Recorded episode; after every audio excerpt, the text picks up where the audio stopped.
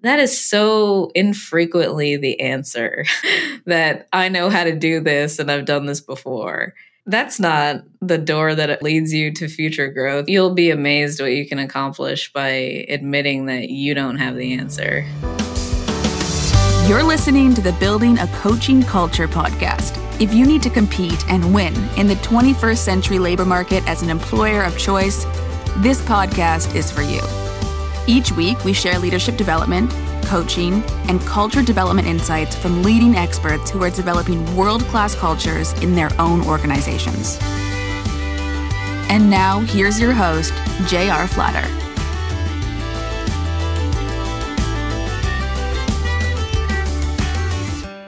Hey, everybody, welcome back. This is J.R. Flatter, and I'm your host for the podcast Building a Coaching Culture. And I'm joined by my co host, Mr. Lucas Flatter. Hello. Who represents our blue or uh, millennial generation. I'm the boomer voice of the group. And we're very honored to have as our distinguished guest today, CEO and leader extraordinaire, Ms. Brittany Chiang. So, welcome, Britt. Hello, good morning. So, I just remind everybody who our audience is. So, building a coaching culture, three elements to that building leadership depth, getting coaching from external coaching experts for our leaders, but also building coaches within the organizations. And then finally, the third part, building a world class coaching culture to compete and succeed in 21st century. So that's kind of the backdrop of where we're at. But other than that, anything and everything is fair game here that you might want to talk about. So I'll start off. I'll just pass the floor over to you. Introduce yourself to our audience and brag about yourself a little bit. Well, hello, everyone. Good morning. It's nice to be here. As JR said, I'm the Chief Executive Officer of Flatter Incorporated. It's a family owned business where, you know, JR founded the company in 2002. Um, my husband works there. About me, I've been in the industry and federal contracting for about 15 years, leading teams coaching before I knew it was really coaching, uh, but more formally coaching in the past couple years um, through our two Two Roads leadership curriculum, learning about what it is, learning how to do it even better than than what we were doing in the past. So I've been really excited about that that development. But you know, continuous learning has always been something I've been interested in. I'm pursuing a master's right now in Homeland Security, which I'm absolutely loving. It's really great to be a student again and to be cracking books and reading about new things. So, yeah, that's a little bit about me right now. Our company just won B- Business of the Year for our regional chamber of commerce, so really proud of that. Um, super proud of the the team and the growth that we've been experiencing across the last five years. We've more than tripled in size, and you know that's just due to the amazing team we have, and super proud of the company we're building. Here we are in the 23rd year of the 21st century leadership stays the same generation after generation, in my humble opinion, but the expectations of leadership are changing. People's expectations of the organizations they work with and for are changing. Talk to us about, and you're achieving amazing growth. Uh, so, talk to us about how you lead in the 21st century while growing, while competing. Yeah, I, I, think finally we're getting to a point. I think this is always true to a certain extent, but where the culture of the team is more important than the expertise on the team.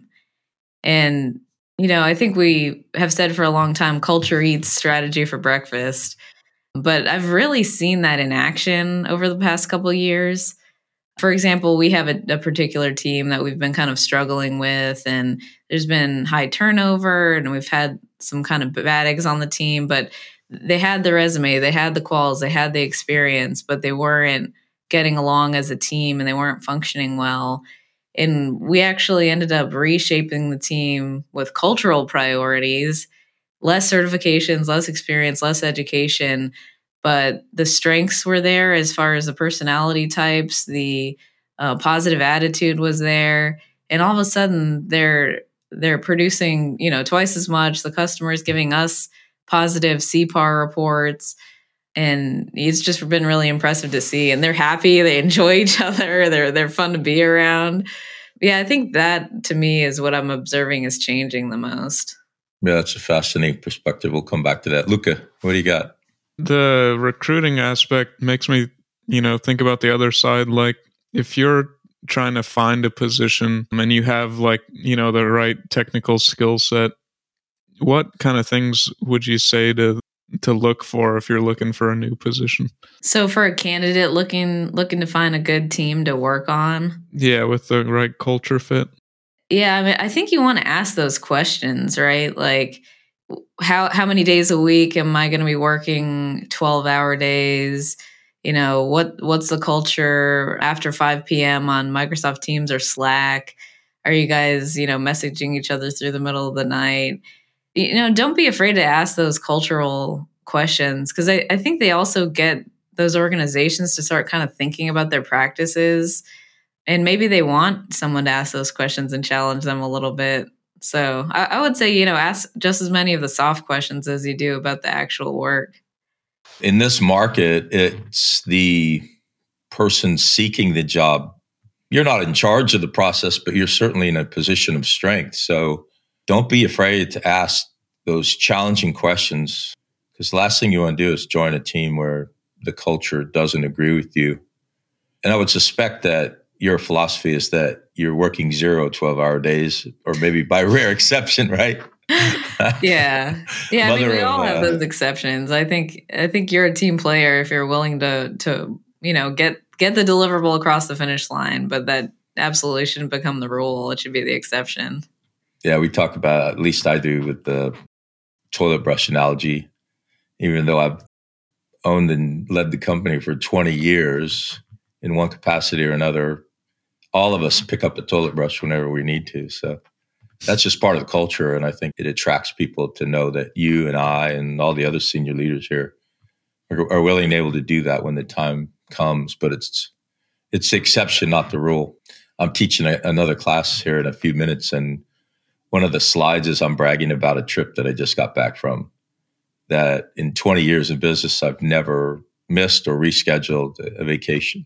Mm. Even when we were days old, we were on a cruise as a family. So that's how you build culture.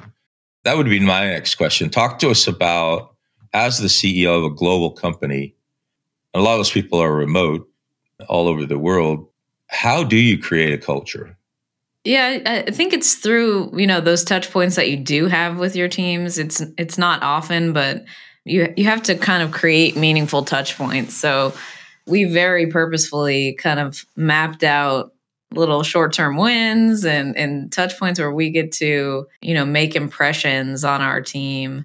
For example, during their first 3 months, so 3 months after hire, we interview the employee about what their experience has been so far we ask them about how's it going with their supervisor are there are there is everything working with their benefits so it's 100% an opportunity for them to give feedback to us and we don't give any feedback to them as far as their performance. Um, so that that's one of those touch points. We celebrate birthdays we celebrate anniversaries we do site visits. We've got teams in new jersey el paso Pennsylvania and we physically drive out there and someone goes to see them to have a lunch or to see how they're doing. In, especially in our industry, you'll have federal contractors who have never met anyone from their headquarters. So yeah, that always we, blows we my mind. we never want to be that story that people tell. yeah. Yeah, it still blows my mind that our chairwoman handwrites cards to every employee, every child of every employee birthdays, anniversaries, and with a little gift card in there. And also your new uh, spot awards and the awards you give every quarter. And I think you're pretty disciplined about staff meetings, even though it's cumbersome uh, and it's virtual. Having those quarterly staff meetings, I think, is a critical piece. But I think more than anything you mentioned is making everyone feel like they're part of the family. Mm-hmm. You know, we are an intergenerational family-owned business, but the family goes far beyond the DNA. It's woven into everything we do, and communicating that and demonstrating that. So I think you do a really good job with that. So, kind of thinking about the ways that you're deliberately building culture. Um, Are there some things where you kind of mentioned earlier um, you had to kind of shift the team around to, you know, improve the culture? What are those kind of triggers that say like, oh, we need to we need to make a corrective action on the culture here? Yeah, I think it's team by team too. But what I'm really trying to do is to make it so you know, they say communicate, communicate, communicate. Like the company has to understand the culture to be the culture. So we do that through our program managers because right now we have over 200 individuals in the company, either W 2s or consultants. And as much as I'd like to talk to every single one of those people and be that voice that's communicating to them, it's not possible. So the program manager level are the ones that I want them to understand my vision. And I think that right there is a non negotiable. So if they don't get it or they're resistant to the culture that we're trying to put into place, you know, they insist on having an, a meeting at 7 a.m. Hmm. every Monday, or, um, you know, they're just pushing back on the cultural things. I think that's kind of your first line of defense that you need to not compromise on. And then team by team, once they kind of understand what you're striving for, they can kind of gauge within their team. But they definitely as a as a manager have to feel empowered to say, hey, this this person isn't a cultural fit and Brittany and Oliver and JR are gonna support me if I ask to remove this person. Even though they've got the certs, even though they've got the education, even though maybe the customer loves them, that we might have to remove this person from the team because they're not a good fit. So easier said than done. I won't say we're perfect at it, but that's the goal. Yeah, I know that was part of the conversation when you sat in the CEO chair. You can't sit in that chair unless you're willing and able to make those very tough decisions. One of the things you and I talk about regularly behind the scenes when this is about to occur or we're thinking about it is it never hurts as much as you think it's going to. And it's always, at least it has been our experience, it's always in the best in the long run. I think it was Peter Drucker who who had that quote that you mentioned a minute ago. So you indirectly talked a second ago about goals, objectives, and key results, and that's a framework that you use. Talk to us about what that is, and is it valuable to you? Yeah, and it, I think it kind of goes back to what we were talking about before about making impressions and having touch points where you're actually doing the culture thing, right? Not that, you know, Brittany and JR have this vibe about us and we have this charisma and we have this culture, but it actually translates into boring SOPs and documents and forms. Like it actually translates through the DNA of the company. So one of those things that that we do is to publish our our goals, objectives, and key results. And we do that through our, our payroll system. It has a nice information system where it pushes out uh, the goals so everyone can see them. So, you know, the goals aren't sitting in the the ivory tower where only the C level executives get to see them. Everyone gets to see them. And I, I, think that further empowers people to say, hey, I have an idea and this contributes to JR's quarterly goal for spring 2022. So it creates opportunities. And I've definitely seen more engagement from the employees since we've started doing that about oh hey i know so- someone who works in this industry or you should talk to this person and it just you know they become a force multiplier i've heard in other organizations like you know with teachers and you know people that are being graded on certain metrics they start to kind of like resent those like being measured by certain things how do you keep mm-hmm. that from being like you know a draconian mm. limiter of people's productivity yeah. Well, the Gokers, the way John Doerr uh, recommends that you implement them is that they're not tied to evaluations mm. at all. So that's a really hard balance to strike where you're not tying your organizational goals to someone's individual performance. I think if you tie the individual performance more to those cultural things of, hey, is your team engaging in professional development? is is your team delivering X, Y, and Z and make the managers accountable for their team's performance rather than individual metrics. I mean, we don't have any metric also out there that is going to drive, you know, unintended consequences like I want you to turn in 15 bids a month. Well, that's not a metric I want to put out there because then we're going to be turning in garbage bids Like ours, for example, we wanted to prepare for a DCAA audit. So we had some goals and number of SOPs we wanted to complete um, by the end of this quarter. And they're supposed to be reached too. So you're not supposed to be meeting the goal every quarter because if you're hitting it every quarter, you're probably not reaching as far as you should be reaching. Yeah, uh, just flash up John Doerr, Measure What Matters is what uh, you were referring to. Started out in Silicon Valley, but spread all over the world now. And I think it's important to note that there, each of the three have different focus. So the goals are long term, they're a little less clear. Objectives, as you said, are aspirational and inspirational. And we do quarter to quarter. You can do month to month. There's several different ways to do the objectives. And then the key results are really where the rubber meets the road. Those are the milestones that you can measure and see. And they really tell you, am I getting closer to my goals through my objectives? So wanted to toss that out as well.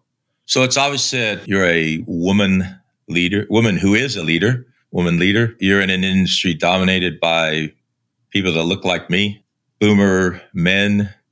Not that there aren't a lot of fantastic women leaders in this industry, but certainly dominated by men.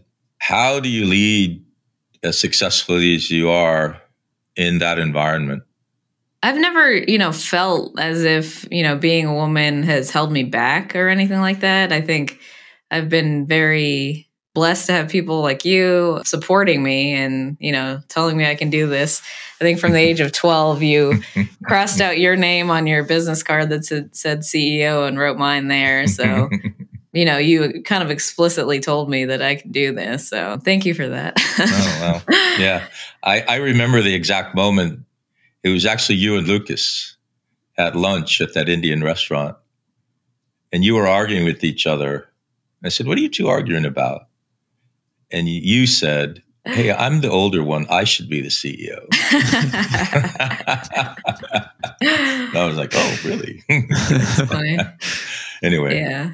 I mean, we probably just described right there what the missing link is, though, for a lot of female leaders is that positive affirmation that hey you can do this I mean, a lot of people you know link that positive feeling with actually seeing examples of female leaders and you know that is somewhat missing let, let's say from the the major general corps you know you look at that audience and they don't look very female or they might not look like you so i think just keep promoting diversity. Um, we we measure, you know, the number of female program managers at our company, and not not just that throughout the company. Like we're forty percent, forty seven percent female. Like that's not the only metric we look at. We look at what does that look like in the leadership, also. Yeah, that's incredible. Um, we are very blessed with our leadership team here, and actually, we recently celebrated our twentieth birthday and had an event uh, a lunch to celebrate that. I guess it was an early dinner. You know, as we looked out at the at the room full of leaders, it was just incredible to see who we had collected mm. or enticed, I guess, through our culture to be part of this experiment with us. So I wanted to ask about, you know, kind of keeping a balance with all the things going on in your life. You've got the master's degree, you know, five kids at home, CEO, you know, extracurriculars. How do you kind of balance like finding new opportunities, saying no to new opportunities to kind of make sure your life is not as hectic, you know? Mm-hmm. yeah, I mean, that's really hard, especially with you know, we we've kind of have an overachiever, I think, culture in our family. so the first, my first reaction is usually to say yes, right? Like, oh, mm-hmm. that sounds interesting. I'd love to do that. Yeah, yes, I want to be on the board of the Rappahannock United Way. Yes, I want to be on the board of Riffy Inv- Investments. Yes, I want to finish my master's and double up on classes so I can finish in the fall. But I think once you kind of fill your plate, you start to kind of realize, like, oh gosh, like some of these things have to go. So, as much as it pains me, I'm going to be taking my final class in winter. So, I won't graduate until spring of 2023. I'd like to do it earlier, but you know, it's not a race. It's what's one semester going to do? so just just kind of letting go of some of those things that don't serve you you know that that doesn't serve me to graduate a semester early and just kind of thinking about those things i think some time for self-reflection is really important which is where coaching comes into play right? Like i have a coach and i like to meet with my coach on monday mornings and then look forward at the week and kind of talk out loud about my priorities. And in in that short hour of coaching i'll realize hey i need to drop this off or you know this really doesn't contribute to any of my goals like why am i worrying about this or why is this on my plate? Yeah i'm glad you mentioned that because that's where i wanted to go next and that's coaching. I know you're an accredited coach and we'd love to hear about that but i'd like to start with as a leader being coached we talk about the magic of coaching. Talk to us about what is it about that relationship or that hour that is so magical for you? You know, maybe some people can do this on their own, but I find it very difficult to set aside time for self reflection. So I, I think for me, what coaching does is it forces that commitment to personal development and growth. And I, I think that's what's the most important to me about my coaching experience I think kind of looking out at my company, it's a little bit different. I think organizationally, it's more about individual empowerment and individual level decision making and critical thinking and not micromanaging, but having people kind of do their own problem solving at their own level. So I think both sides of that coin. I mean, I get tremendous value from from a coaching culture. Hey, thank you for that. You're obviously a very successful leader. What advice would you give to someone who's thinking about sitting in your chair someday in any hmm. regard? Oh, that's a hard one. You know, because every, everyone has a different path. Everyone kind of gets here a little bit differently, has different resources, you know, different support system. I, I would say don't be afraid of of not knowing. You know, mm. don't don't lead with expertise. I think you know that's where maybe some of the, the imposter syndrome comes from of I haven't done this, I don't know how to do this. That is so infrequently the answer that I know how to do this and I've done this before. You know, that that's not the door that you know leads you to future growth. It's it's unknown. It's it's oh gosh, I've never done this before. So I think just embracing that and knowing that that's going to happen 9 times out of 10 you're not going to know the answer and that's that's what your network is for right? That's what your team is for. That's that's what capitalism is for. You know go out and find that expertise build an amazing team. You'll you'll be amazed what you can accomplish by admitting that you don't have the answer. Yeah so what i hear when you're saying that is you're you're touching on this topic that we call technical cognitive and emotional intelligence alignment. So, as a CEO at the top of the organizational pyramid, working with your program managers and your others in your C suite and your headquarters, and then at the uh, functional level, talk to us about the different levels of intelligence that are needed and, and where is your focus? Well, I love technical work. You know, I love opening up a spreadsheet and mm. um, looking at profit margins and digging into programs. And I can open up an Excel sheet and get lost and spend like 90 minutes and be like, oh gosh, I haven't done any strategic planning today. I need to look at the next 24 months. So, so technically, you know, I think each of us have technical expertise that we're really proud of and we really enjoy that. And then, you know, moving up is the cognitive and emotional and i think emotional i i really enjoy that you know the relationships with the employees and connecting with people i think it's a matter of not feeling like you're being not being productive when you're spending time in those areas mm-hmm. like the three hours i took for lunch yesterday was just as important as the 90 minutes i spent balancing the profit on one program. If, it, it, was more important, actually, it was much more important than than the Excel work. so I think just you know, kind of giving into that and spending time in those areas, even though it feels like you're not, you know, you didn't have a product at the end of it, but you know, there was an output to to that investment. Yeah, and, and what I hear you saying between the lines is a very common phenomenon of leaders that if it's not technical, if I can't touch it or taste it or feel it or see there's a hole dug or there's a spreadsheet built, that it's not valuable. But that's certainly, I, I think, a maturation in leadership and leadership effectiveness as you rise in the ranks. You said it. You said it absolutely. That is not wasted time. It's actually more valuable. But when you're leading through emotional intelligence, you might not see the result ever.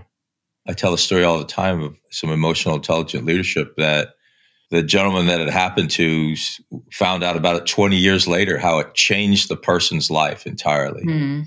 And they had no idea. It was a single conversation in a single afternoon, yet 20 years later. Mm. And also, the technical and cognitive are more comfortable. You know how to do that. And you just said, you say all the time, I don't know from your EQ chair. So, I guess in coaching might be part of the answer to this, but how do you kind of reassure yourself that, you know, it is it is worthwhile and and you are making strides when it's that emotional side? Well, I mean, we try not to drink our own Kool-Aid too much, but I mean, we do get feedback from our employees and from our customers for the first time in a long time on that dysfunctional team I was talking about, our customer reached out and just told us what an amazing job they're doing and how much more productive they are and and how everything's going. So we'll get feedback like that. Like JR mentioned, it might be years later you'll have someone come to you and say, "You know what? I really miss working at Flatter." Hmm. Where whereas we might have felt, you know, like, "Hey, I feel like it was a kind of butts and seats type position, I feel like we didn't make a huge impact on this person, and and they come back and and say the opposite. So I think a couple of those little nuggets can definitely keep you going. Um, and if you're not hearing things like that, I guess you really need to be seeking them out because you do need to know what is the impact of of the culture that we're creating and what's the impact it's having on individuals. I mean, you might be hearing negative things that you need to go take care of. Yeah, that goes back to the building a strong culture. If you listen to Daniel Coyle, who wrote the Culture Code, I'll show that here in a minute. You know, he talks about three things: family, safety, and opportunity. So we're part of a family, which you and I spoke about already. But then you just mentioned indirectly the safety. Am I safe to be myself? Am I safe to speak my mind? Am I safe to do my work in the way that I want to do it? And then opportunity. Do I see that I'm getting opportunities to grow personally and professionally? As you come into a workday, describe to us when you went home at the end of the day, you said, wow, that was amazing. What did that day look like for you? I mean, yesterday was one of them for me. Um, let's see, what do we start the day with? So I have a new rule that I'm, I'm, implementing on my own day, which is no meetings before 10 a.m. Mm. So this is one of those exceptions, and I think a worthwhile exception. when, when, your president and father asks you to come to a meeting at 900, 900 you do it. but yeah, so I usually dedicate that time in the morning, like from 8 to 10, to catching up on the news, catching up on emails, you know, taking care of things that I wanted to do yesterday, but I didn't. I turned in a proposal yesterday morning for an, an army effort. Most times those go out in the morning. So I like to do early morning submissions. And then Oliver said, Hey, I, am going up to a team lunch. Um, someone who was going to go with me can't go. Are you free? So I looked at my calendar and I'm like, you know what, I can I can move these things. I can cancel these these couple technical technical things. I think I had like a export compliance meeting that can be moved. Mm-hmm. So we went up, met with one of our teams up in DC, did a team lunch. Yeah, and just driving home, it was one of those days. It was just a really good day. We we didn't win any contracts or anything like that, but we're, you know, contributing to to the bank of items and source selection. We're building our pipeline. Got to meet with the team. Got some really good feedback from them. Mostly positive, but also option renewal. Yeah, option. We got an option re- renewal, but but we also had some really nice, like, productive conversations about what could we be doing to just you know more more of the good stuff. Right? We talked about a professional development conference for two of the attendees at the table. We talked about our upcoming summer picnic and what we could do to make that the the biggest impact for all the employees. So really good day. So I know earlier in the podcast, I think it was um, we were talking about how um, to build a culture, like one of the examples was bringing in a popcorn machine or bringing in donuts or you know those kind of feel good wins for the team, but that those are kind of surface level. Is there anything that you can identify that like we've taken action on to kind of improve the culture de- deliberately like that? Yeah, totally. I there's I think there's a meme out there on Twitter and it's like a box of bagels and it's like this isn't culture. like bringing in bagels on Monday morning like yeah, it's nice, but that's not culture, right? Mm-hmm, mm-hmm. to me culture is when my contracts manager brings calls for us. I'm like, "Wow, you know, you you care about your team enough that you, you're treating us and that that's amazing to me. I always appreciate that.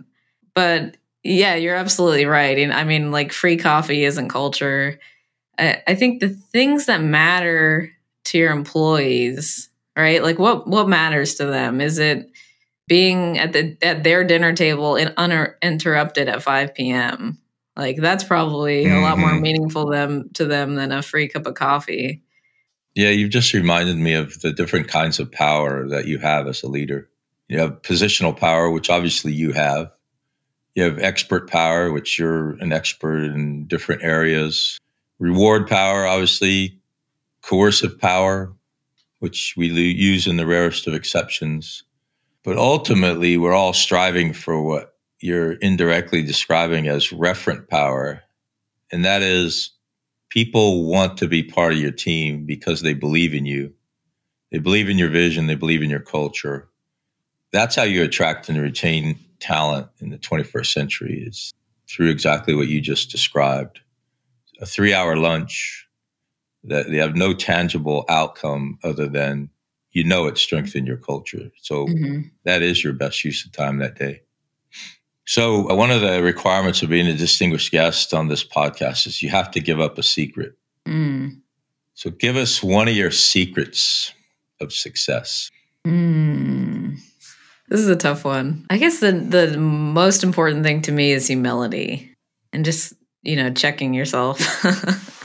I ask people in my inner cir- circle to help me with that. Just like, hey guys, keep keep me real, keep me honest like does this make sense? I, I usually um, will ask for corporate communications and things like that like i don't know what my employees want right? Because i'm i'm somewhat of a, a weirdo. Like i i didn't take maternity leave. Like i know that's not what most of my employees want. So i, I think separating myself from what's best for for the team is is important. Oh, that's an incredible statement we talk about this all the time when we're teaching leadership is that everyone gets to build their own house. And so your house is yours and the the work the amazing people that work with us, they have their own house and you have the humility to respect that. That's a beautiful thing. All right, Luca, as is our tradition, you get the last question, sir. Right. So I was curious, um, are there anything about being a mother or raising children that you think has taught you about leadership? Any lessons there? Oh, absolutely. So, so many lessons. uh, I, I, was just kind of reflecting because you, you think about yourself when you were a child. And I was thinking about, I was doing a talk on authenticity and leadership, and I was thinking about that. And I was remembering sitting around the dinner table with us, the four of us as kids. And uh, you and Lucas and Jacob used to like always be spilling stuff. And so I don't know if like other people say this, but like they used to call the boys like messy Marvin. Like, oh, you're messy, you're messy Marvin. I don't know if that has like roots in another story or like a comic or something like that. But then my mom's Puerto Rican. And so similarly, when Alexandria and I were messy or we like spilled something or something, we they would call us Messy Marvita. Mm-hmm. and I'm like, oh my gosh, that just like thinking about that memory probably only ever occurred in our our household. Mm-hmm. yeah, I just think about you know the now on the flip side of that being a mother and like the experience that my kids is are having is like so different from our upbringing and we have the cultural fusion of my husband being Chinese and army veteran and yeah i mean so many le- lessons there about removing yourself from what you know what they want to do and that sort of thing but it's it's been fun. Yeah i know what you i think the quote i saw was like they're, the kid's not going to play with the toy the way you want to, them to play with the toy. And you're like put the puzzle together. And you know. I want to eat the puzzle. Yeah. All right looking at the clock i think we're about at the end of our allotted time. Well, that concludes this episode of Building a Coaching Culture. I truly hope that this episode was helpful to you. If it was, be sure to follow us wherever you listen to podcasts. Maybe stop and give us a rating or a review and share this podcast with someone who might find it helpful as well. Thanks again, and we'll see you next time.